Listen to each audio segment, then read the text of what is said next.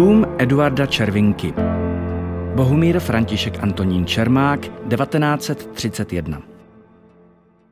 Zřízení řeznické koncese pro obyvatele domu číslo devět Karla Mikšíka je datováno do roku osmnáct set devadesát devět. V této činnosti pokračuje i řeznický tovaryš Eduard Červinka. S jehož jménem je dnes objekt na okraji západní fronty náměstí Míru automaticky spojován.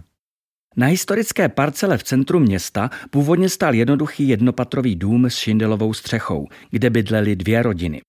V roce devatenáct set dvacet jedna dostává Červinka povolení zřídit uzenářskou a řeznickou dílnu s elektromotorickým pohonem, o rok později doplňuje dům o výkladní skříň a v roce devatenáct set dvacet sedm rozšiřuje obchodní prostor o další místnost.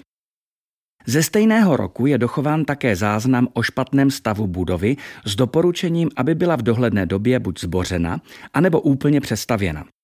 Prosperující podnikatel Červinka proto předkládá v červnu roku devatenáct set třicet jedna plány na stavbu nového obchodního a obytného domu, který navrhl brněnský architekt Bohumír Čermák v progresivním funkcionalistickém stylu. Za realizací stála stavební firma Josefa Jarcovjáka. O důvodech, které vedly podnikatele Červinku k oslovení brněnského architekta, není nic známo.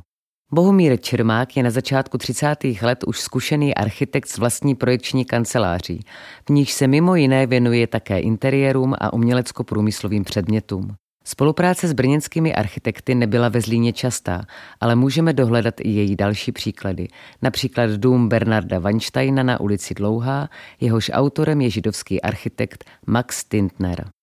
Obchodní a činžovní dům Červinkova uzenářství je navržen jako třípodlažní objekt s podkrovím. Nepravidelný tvar parcely, která měla sloužit dvojímu účelu, určil i podobu domu s křídlem ustupujícím do vnitrobloku pozemku.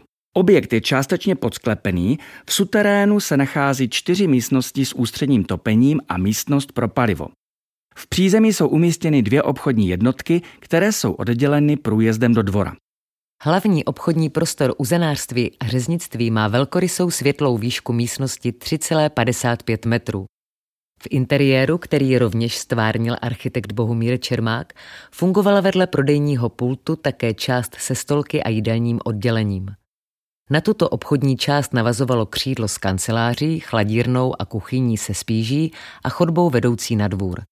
Z kanceláře vede točité schodiště do haly v prvním patře. Druhá místnost vedle průjezdu má kromě obchodního prostoru také skladiště a klozet.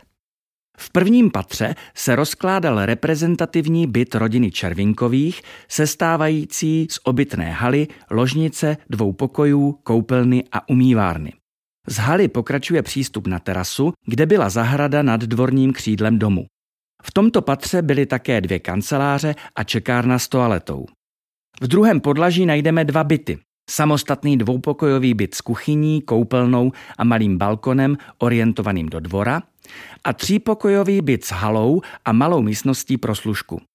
Podkroví domu tvoří zázemí pro jeden byt s kuchyní a dva samostatné pokoje se společnou koupelnou na chodbě. V tomto posledním patře byla také prádelna a sušárna. Fasáda domu jasně odkazuje k aktuálním funkcionalistickým tendencím. Přes první dvě patra je vybudován arkýř ze železné konstrukce s pásovými okny, který je obložen heraklitem. Díky tomu vzniká v podkroví otevřený balkon se zábradlím. Obytnou část nad obchodním parterem prolamuje pravidelný rastr amerických výsuvných oken. V Čermákově návrhu je na fasádě umístěno několik reklamních neonů, které měly zářit nad hlavním vchodem do obchodu a na kraji fasády. V průběhu druhé poloviny dvacátého století změnil prostor majitele a objekt začal spravovat Národní podnik Pramen. Postupně byly bytové jednotky nahrazeny zázemím prodejen, bývalé udírny se staly výrobnou knedlíků. Ačkoliv obchodní plochy plní dodnes svou původní funkci, zbytek domu je přetvořen četnými zásahy.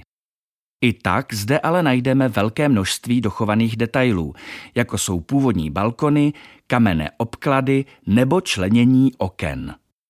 Největším neduhem je dnes osazení reklamních banerů do arkýřových oken.